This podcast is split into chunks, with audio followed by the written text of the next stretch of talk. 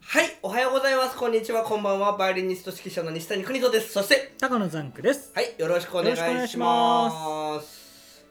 ネットショッピングうん、といえば、はい、何ですかアマゾン。ですよね。うん、アマゾン、そして、えー、楽天楽天で、今、取引が盛んなのは、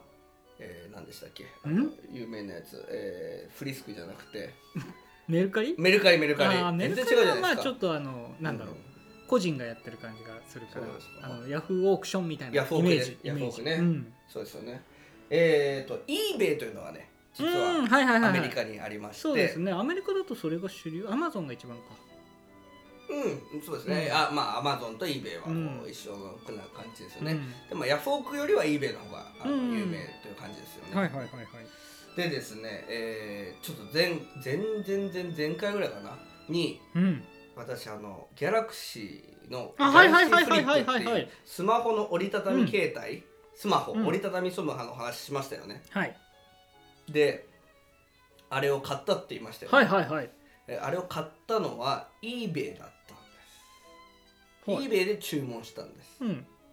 で、えーバイトナウって言って要は即即決ああはいはいはいあはいのオークションではなく即決っていうもので買ったんですあー個人から買ったってこそういうことになりますよと、ねで韓国の方だったんですああはいはいはもう「from コリア」って書いてあるかいら、で1800ドルぐらいだったんですうよ、んうんうんね、でまあ実際の値段もそのくらいなんですようんうんうんもうちょっと安いかなでもまあちょっといいやと思っうてんだから、で eBay で頼んだんですようんはいで2日3日経った時に、うんどんどん値段が上がっていくんですよみんなのそのギャラクシーフリッうんうプんの、うんうん今2200300ドルぐらいになってうるんんですよ、で僕はあやあのよかったとうんうん思っねて、1800ドルで、、ね、しかも安くね買えてよかったなうんうんうんと思ってたんですよ、でそもそもなんで eBay で買ったかっていうと別にはい au から出てるから au で買えばいいじゃんっていう話もあるんですけど、au で買うと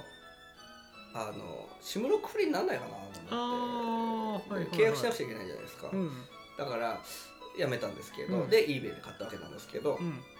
う、んで、まあ、23日経ってそう値段がはがり跳ね上がって、うんあいやあ得したなと思ったら、うん突然メールが来て「うキんャンセルさせてくれ」って言うんですうよ、んうんうん、あなたのオーダーをうん「すみませんアウト・オブ・オーダーアウト・オブ・ストックだから売り切れです」っつって「うんはっだだって3つくらい売ってるんですようんだから要は僕はもう向こうはあの値段が上がったからうん値段が高く売りたいわけですよそうねでし、ょうね。なんキャンセルできるなんてないんですよ eBay のあれうに、ん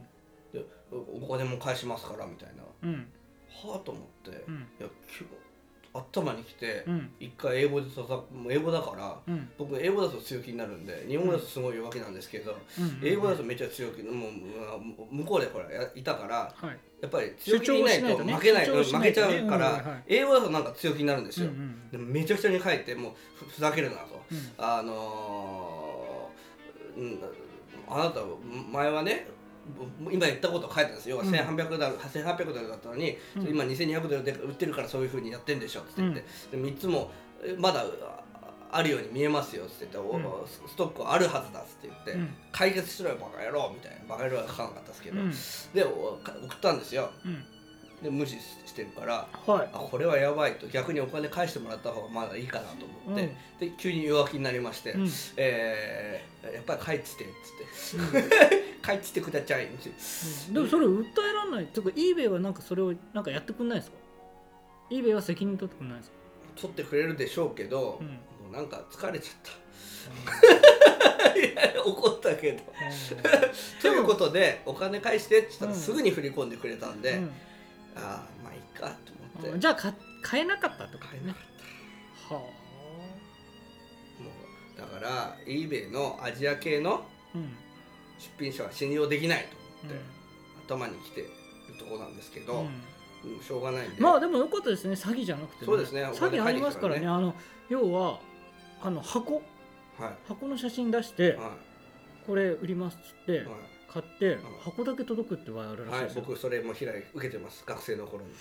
あの中国系のあの eBay なんですけど同じくね上手だ上手がい たわあのノキアのね携帯が欲しくてはい同じぐらいの値段でねうん買ったら箱だけしか送られてこなくて、はいもう泣くじゃないもう怒って怒りますよそりゃあのすぐにペイパルはあいの eBay と連携してるペーパルにはい電話して、ここはいこういうことがあったっつったら、オペレーターの人があすごい優しくて「ああかわいそうなあなた」みたいな感じで「うんあじゃあすぐにね返金してあげるからね」みたいな「へええははお願いします」で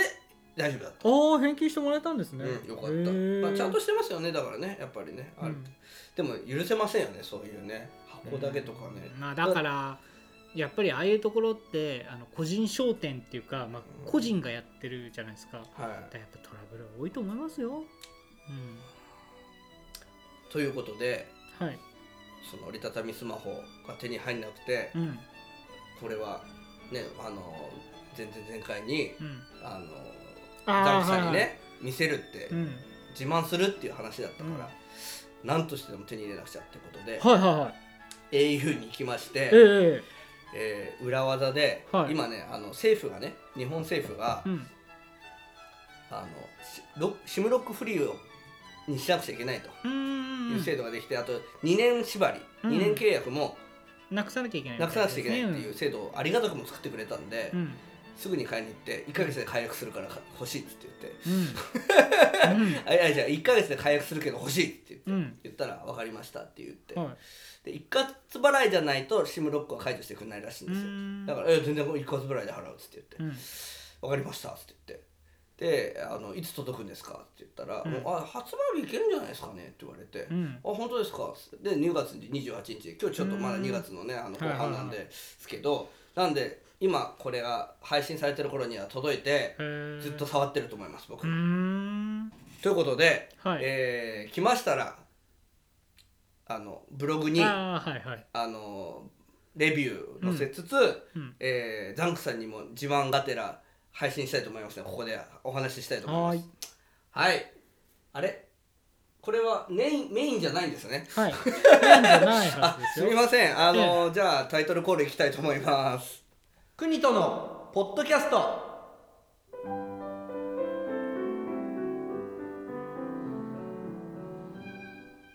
クニトのポッドキャストこのポッドキャストはバイオリニスト指揮者の西谷邦人さんが音楽趣味その他興味のあることについて語る配信番組ですこの番組は Apple Podcast、YouTube、Anchor、Spotify などで配信されているポッドキャストですのでチャンネル登録・購読をお願いいたしますまた Gmail アドレス、Twitter アカウントも開設中ですはいありがとうございます、うんなんか今日はなんかあれですね今のあのちょっと気をつけてる感じがありましたね気をつけてますよあの点で必ずちょっとあの休むみたいなねそう点で息継ぎするみたいなはいはいはいはいはいいやーでもうまいですねかみませんねすごいなと思いますけれど、うんちょっと危ないですけど ね、うんはいえー、練習しなくちゃいけない、練習練習しなくちゃってずっと思ってる人のことを、うん僕は練習しなくちゃ症候群って呼んでるんですけど、うんうんうんえー造語ですけど、はいまあ、そんなことについて今日お話ししていきたいと思いますおはようございますこんにちはこんばんはバイオリニストの西谷邦人ですこの度は名門のコンサートホール浜離宮朝日ホールにて第10回目となるバイオリンリサイタルを行う運びとなりました今回は私の大好きなメンデルスゾンシリーズとして隠れた超名曲であるバイオリンソナタヘチョウチョウを著名ピアニストの新野陽介氏とそして私が弦楽合奏版に編曲した有名なバイオリン協奏曲を私の仲間たちと演奏いたしますまたおことの岡部梢さんとも新しい宮城道夫のレパートリーに挑戦します第10回西谷邦人バイオリンリサイタルは2020年5月10日土曜日13時半会場14時開演浜離宮朝日ホールで行いますチケットは e プラスファミリーマートファミポートにて発売中です一人でも多くの方にぜひ聴いていただきたいコンサートですぜひご来場ください浜離宮朝日ホールにて皆様のご来場楽しみにお待ち申し上げますそうあのねあのえ伊藤先生っているじゃないですかあの尺字オーケストラうに、んまあ、このリスナーでもあるんですけどはいはいはいはいはいはあの伊藤先生がね正月に会ったんですよ、うん2日かなあねザンクさんもいましたよねその時いうんうんね、うんでその時に伊藤先生が、ちょっとバイオリン3日触ってなくてやばいんだけど」うっんつって言って笑ってきたんですね、うんで僕4日間触ってなかったんで 「おい僕4日だよ」とか言ってその時にちょっとそういう笑い話が、うんうんうんまあ、あったわけなんですけど、はいはいはいはいはい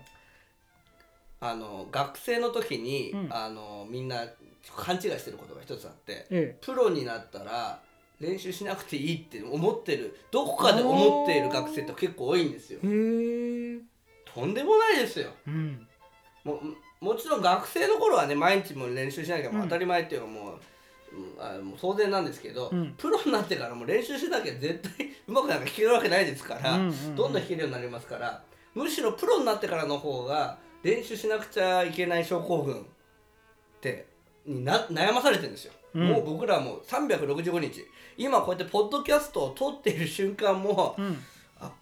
こうど頭の片隅でいつ練習しようとあか。あ。もう暇さあったらいつ練習しよううん。で僕の場合は暇さえあったら練習できるタイプじゃないですよちゃんと時間を作んないとダメうです、ん。結構一気に56時間練習するタイプはないので、。はい。だからね10分とか練習あったら練習時間があったら練習しようできる人はちょっと羨ましいんですけど、うんうんうんうんまで、まあ、わ私の場合はあのバイオリンは一応触ってることが多いわけです朝から晩まで、うんうんうんというのはレッスンがあるからうん。はい。レッスンがあるからねこう見せうまく弾かないといけないわけですから、うん見せるためにあとは伴奏してあげたりしますから、うん。あのピアノもやりますけどでもまあバイオリンでやることもあるんでだから、バイオリンは結構触ってる機会が多いんではい。実は学生の時よりはバイオリンを触ってるとは思うんですよね、うんうんうんただ自分の曲を練習するっていう時間はやっぱり圧倒的に少なくなってるんでまあでもそのおかげで少しちょっとこうショートカットみたいなねことも考えることもできるようになったし、うんってなんですけどでなねポッドキャストもやるし、あのー本書いたりもしねするし、うんうんうん庭の湯にも行きたい しあのー、ね、レジャーになってきた。えレジャーになってきた。レジレジャーャーになってきたけどね。ねあのーあのー庭の湯にも行きたいし、うんあ楽ウアにも行きたいし、うんあのーねレスターにも行きたいしも行う ほってとないんどけどねほとんどスパですけど。うん。まあそんなことなんで、うんまあ遊びたいっていうのもありますけどやっぱりねいっあのね学生の皆さんねこれねもう覚悟してください音楽家になりたかったらうん。もうずっとですこれ一生練習しなくちゃ症候群に悩まされますうーん。もう辛いですよこれは辛い。辛いた辛いうん辛い、うんきっとねでもね指揮家の人とかないんでしょうねきっうと、ーん。うんこれ腹立ちますけど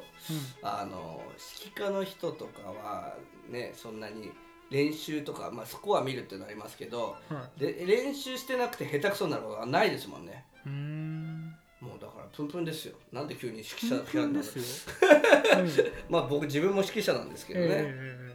うんであのバイオリンっていうのはね1日触らないと3日交代するって言われてるんですよ、ああまあ楽器とかそう言われますよねうん、うんあのそう一日触んないと一日じゃないんですよねそううんそうそれはまあ多分脅し文句句でしょうねうん僕は1日触らないと1週間交代すると思ってますけどねおより脅しが強くなった感じですねもっとですもっうとんでうす、んだからでもねこれはねうんいやそんなことないよっつってなんか1週間弾いてなかったけどそんなことない弾けるよって多分言う人いると思うんですけど、うんそういう人たちを相手にしてません私うんうんうんそういう話をするときうは、ん毎日弾いてる人が条件の症状なんですこれ、うんもう毎日弾いてる人が分かる症状なんです、うんだからしばらく弾かない例えばねあのーこの間アメリカ行ったじゃないですか、はいで飛行機に乗ったりすると移動時間があって1日ぐらい弾かなくなるわけですよはいそうするとやっぱなんか鈍ってくんですよねでうん1日2日弾かなくなるうとんでねこれ年取ってから余計に感じます、うん昔20代の頃は1日2日1週間、まあ、弾かないってことなかったですけど4日5日弾かなかったのってうん別になんとほぼなんともなかったんですけど、30代になってからはうん弾かないと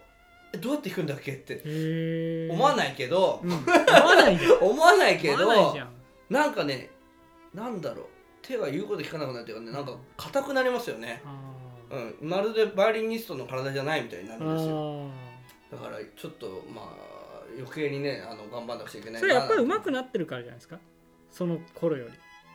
そのそれが分かる要はあれじゃないですかあの達人ははい達人のその技をね、まあ、例えば格闘技でも何でもいいんですけどは素人が見てもなんだあんなの結構できんじゃんって思っちゃうけどあー本当に達人が見るとあやっぱすげえなってその違いが分かるっていうじゃないですかそれと同じじゃないですかだから昔あーなはるほど自分はすごく弾けると思ってたけど、うんうんそれそんなに弾けてなかったんですあじゃあ上手くなったんだそう、上手くなったってことですよ。おおやりました皆さん上手くなりましたえそれでいいのそれでいいのそれでいいか何となんはだ思こわのないラけジどオは一体褒めて褒めて育つラジオ褒めてラジオ褒め褒め褒めいやいやだからそういうやつじゃないまああのうん心当たりありますうんうんうん実は力を抜いて弾けるようにだんだんなってきてあーでなるほどねで昔は力いっぱいっていううんかうん力で弾いてたところがありまして、うんだから実は最近だからち弾いてないとすぐ力が入っちゃうんですああーはいはいはいはいはいだからそうなのかもしれなあいザンクさんすごいですねバイオリンやってないのにあうん自由自在手伝ってくださっただけありますうね、 んまあねもうねつまんない でもね、はいとは言うものの、毎日弾かなくちゃいけないとは言うものの、ね、確定申告はやらなきゃいけない、うんはいなんかオフィスワークやんなくちゃいけない、うんなんかいろいろやんなくちゃいけ ないねね庭の方に行かなきゃいけないそう本当にね多彩な人じゃないとプロってなれないかもねあーこれからねそうかもあのソロの人たちって昔のソロの人たちマネージャーとかねああいたんでそういうのすねいたからね、全部やってくれるんでしょきっと、うんうん知らないけど知らないけ急どってに言っちゃった急にひがひが みひがみでもまあ大体そういうとこありますよねなんかあのねドラマとかになってるはい、その天才まあ音楽家でもはい俳優とかはいそういうねうん、芸能関係の方っうんてうんうんみんなそうわがままでもうそれしかできないあとはもうお付きの人がやるみたいなそういうキャラみたいな結構確立されてますよもうね。そういう人僕ダメ本当にうんもうあん大抵の人大好きなんですけどそういう人あん まりあのねもうだから事務所関係入ってる人ねああはいはいはい。事務所がやってくれるでしょ確定申告からすぐに、 それはなんで確定申告はやもっうてねくれるなんでバイオリニストがこんなレシートを一生懸命ね、うん数えてなんか電卓パチパチ叩いてんだろうって思う時があるんですよ、うんでもやってんだろうねほとんどみんなねまあまバイオあリニスまトあはね、うんまあいいんですけもどそれだと騙されないんじゃないですかうん騙されないでしょ自分でやればあそうですねそう自気が分つもしかしたら事務所に騙されるケースもあるかもそうしれそなういそですうそねうそう気がつちょろまいかされてるそうあるいは気がついたらもう全部お金持って逃げられちゃったりやだする場合ありますからねやだそれじゃあじゃあ いっかじゃあまあねいろいろやってるから、うんこうどね独立精神っていうか独立テクニックうんがまあそうそうそうそうなんていのわかんないですけど身につく身についたかからもしれないですいいねかなと思いますけどね、だってそういいう人はほらもし漫画あまああのなんか落ちぶれたっつったら変だけど、うんなんか誰も面倒見てくれなくなったら多分バイオリンも弾けなくなっちゃうじゃないですそうですよか、うねんでも国戸さんはうん、ちゃんともうちゃやんっとてる弾けかるらそれでも弾け自分る、でやってるからうん偉いってことうん何言ってんだよ偉ことわかんないけどうんうんうんとにかく僕が言いたかったことは、はいメモしたんですけどはいあの楽器ができることがすごい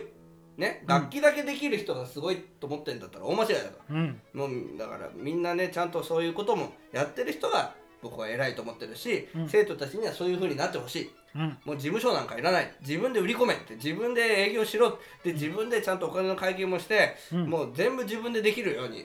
なんなさいよでもね本当は練習してないんですよねうんってまあ思います、はいまあだからあ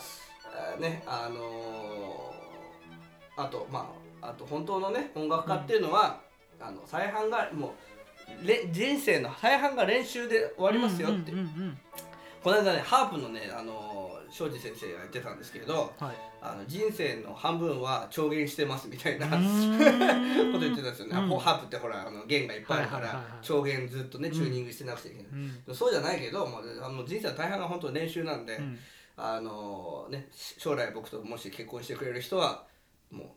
うあの半分はもう練習に持ってかれるよって思っといてもらえればと思います、うん何宣言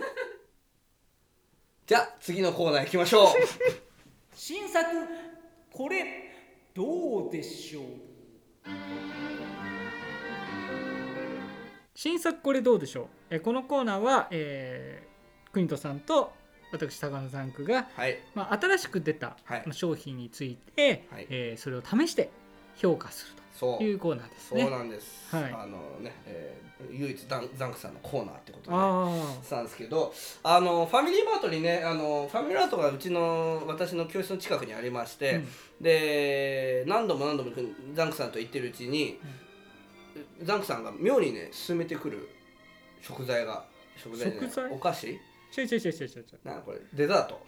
あそうそうそうがそあうるなんわでけすけなどよでもね僕柄が濃いの嫌いなんですよ僕僕ねあのななこのパパンプキンじゃなくてなんだっけあのー年に10月31日に行われるハロウィンハロウィンハロウィンの、うんうん僕ねああいう骸骨とかお化けとあかー大嫌いなんですよ、でその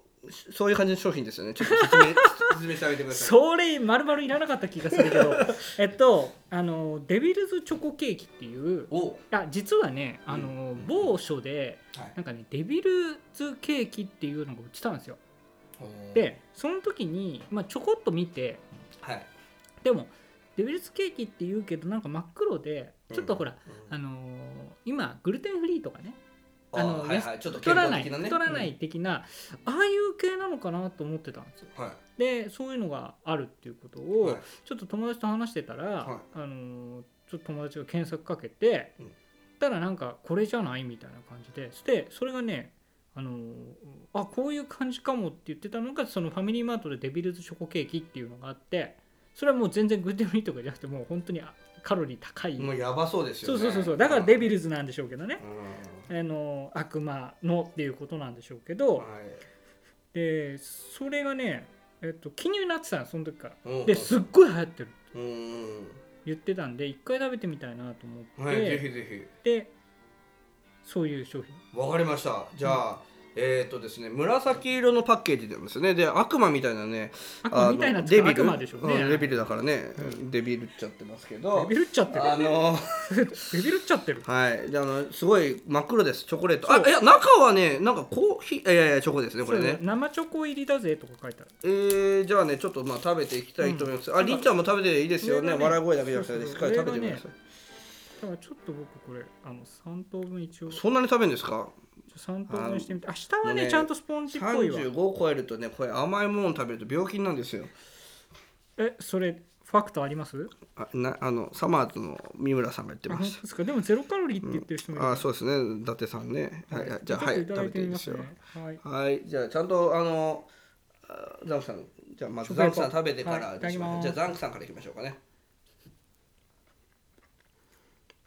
さあどうでしょうかなんかとそれこれ食べるものなんか噛んでますよむしゃむしゃ食べてますけどなんかそういう感じなんですか上にねうんチョコチップみたいなああガサガサしてるんですね、うんあうーんなあので待ってくださいこれどういうイメージだったんでしたっけななんなんでこれをおすすめしてたんでした違うっけ違う初めはうんなんかグルテンフリーっぽくて、僕はあんまりそのなんていうの健康志向甘いもんはいいんだ甘いもんはあのカロリーとか気にしなくてっていうタイプなんはで、あ、はあはなんかそういうのが売っててなんか健康志向だなと思ってたら、あ、あそうかさっきだからいやごめんなさい、うんごめんそうそう繰り返しになっちゃいまそすすいませんまあ、こういうその体にうんあまりうんいいとは言えない感じの、うん、甘いもの絶対柄が良くないですもんね、うんもうねもうどうですか食べてみてうんチョコは濃厚、あーうん、もう悪魔っぽいですか悪魔、うん、デビルっぽいデビルっぽいデビルっこぽいれねはなんかこのチョコがデビルっぽいんじゃなくてもう味がデビルっぽい味がデビルっぽいもういいですじゃあ食べてみます、うん僕食べてみてくださ、はいいあーんうわザラザラうん、上のそのチョコ、うん、チョコなんだろう砕いた感じこんな余計なことしなくていいのにねでもそれがダークチョコだからうんちょっと甘さを控えてるああまあ美味しいけどうーんチョやコっぱりねチョコが好きならうん女子にはいいかもねんどういうことん いやチョコがね大好きな女子って多いじゃないですか、ね、あれなんですけどそういう人にはいいかもしれないですねっていう、僕ねやっぱりチョコはね明治のあのアーモンドチョコにかなうものはないなと思ってまうすんあとあとあれあのケーキトップス、あああれ美味しいですあねれはやっぱりもうもうね、うんもう鉄板ですよ、ね、あで、も美味しいうん、これはねあでとも引くうん、でもねあの30代超えた人は黒ウーロン茶と一緒に飲むといいですねまた特茶ねあーなんカロリーゼロになるうんそうプラマイゼロですならねないですねあでもねうんわ、かるわかるわかる流行ると思流行りますかねうううんーんあのチョコこれいやでも期間限定ですよねこういうのねでもね大わ体かんないでもチョコをそうチョコケーキをしっかり食べたいとなったらこれいいかもああなるほど、うんうん、じゃあ皆さんチョコケーキをしっかり食べたい人はこのデビルチョコえっとねなんだっけ名ごめ前んねなんだっけえーっとねファミマでデねビなんルかズチョコケーキうんデビルズね チョコレートチョコケー キチョコレ ーキチョコレーキね僕ねクレームバウムが好きですねこれはい全全、もう40 30回ぐらい前にほほあの紹介したんでしたっけこれしたっけあれしてなかったっけ似てないエと思いミますタスのクレームバウムこれね、うまいんですよあじゃあこれもやってみましょうかね新作これどうでしょう、いはいはいの2個目はいこれおすすめなんですよ、うんあれちょっとリンさんそっちばっか食べてるじゃああのーじゃあちょっと、はいあの僕関節キスとか嫌いなんですよ、はい、まあみんなあのなんですごこいれ好きな人はあんまいないと思うけどだってそれあよのくよくなんかあの恋ペッ人ト同士でボトルをね恋人同士がやればいいだけそうですよね本当ですよねでペットボトルをね、あのー相飲みっていうんですか、な分かる分かる、うん思あいますよれやる人いるじゃないですか、はい信じられないんですよね、うんあの、ううん、んいや潔癖症とかじゃないんですよ、でもあれをほらあの自分がちょっと好きな人に「うん、はい」とか渡されるとなんかすごいドキドキするっていうのがなんか定番じゃないですかそそうだから好きな人だったらいいですよね、うんいやでもでもあんまり、うん、でもいいや好きじゃない人とあんまりそれやんないと思いますよ、いやでも結構あの運動部の子たちとかみんなやってるじゃないですか回し飲みってやつああれね信じじられないんです僕あーなるほどね、うんでも多分ねそれはねすっごい水分を欲してるから、うんもうもうそんなのこと関係ない言ってられない状況だと思いますうんよ、もうそんなこと言ってたらな、もう水分なくなっちゃうよそうそうそうはいじゃあえっ、と2人ともクレームバウムはい、クレープバウムえーね、これはねあのねあ蜂蜜なんですよ蜂蜜が蜂蜜なんですうん、蜂蜜は蜂蜜です よねあのー蜂蜜蜂蜜って書いてないのあらいや1個書いてますけど蜂蜜が余計なものは入れないん ですよ足さ読んなでいる、うん、ね、素材と製法にこだわったうん美味しさでみんなをえね笑顔にする商品ってことでね、えー保存料合成着色料無し無使用不使用うん、食べてみてください、はい、ぜひはい、僕クレープ自体結構大好きでねあのー、極楽湯とかねあ行そうってそもうしょねっちゅ結う食べて構ますよね食べてるんですよな卵が好きなんですねきっとねだ卵焼きとかだ結構ね大好きで、ね、お寿司屋さんとか行っても最後には必ずクレープ代わりに卵焼きじゃない卵卵さん卵寿司、えー食べたりしますけどねさあ、えーどうでしょうかうんうんえ うん、美味しい美味しいですうんか、美味しいですね普通に美味しいってやつそうですねかそうですねはい、あー思った通りの味うん、でも蜂蜜っぽさ感じますねですよねあの毎ミ日ルクレーうんプに蜂蜜入れた感じあーなるほど、うんあのチョコ食べた後にこれは甘くなく感じるかもしれないですねいや、うん、そういうことじゃないかなあそうですかん、でも美味しいですよ美味しいですうーんはいじゃあまあ、はいそういうことで ねえー今日は27分うん、ねあはいまあまああの皆さん聞いていただきありがとありうがとごうざございいままししたたえーお相手は西谷邦人と高野ザンクでしたはいありがとうございまありがとうござしいましたた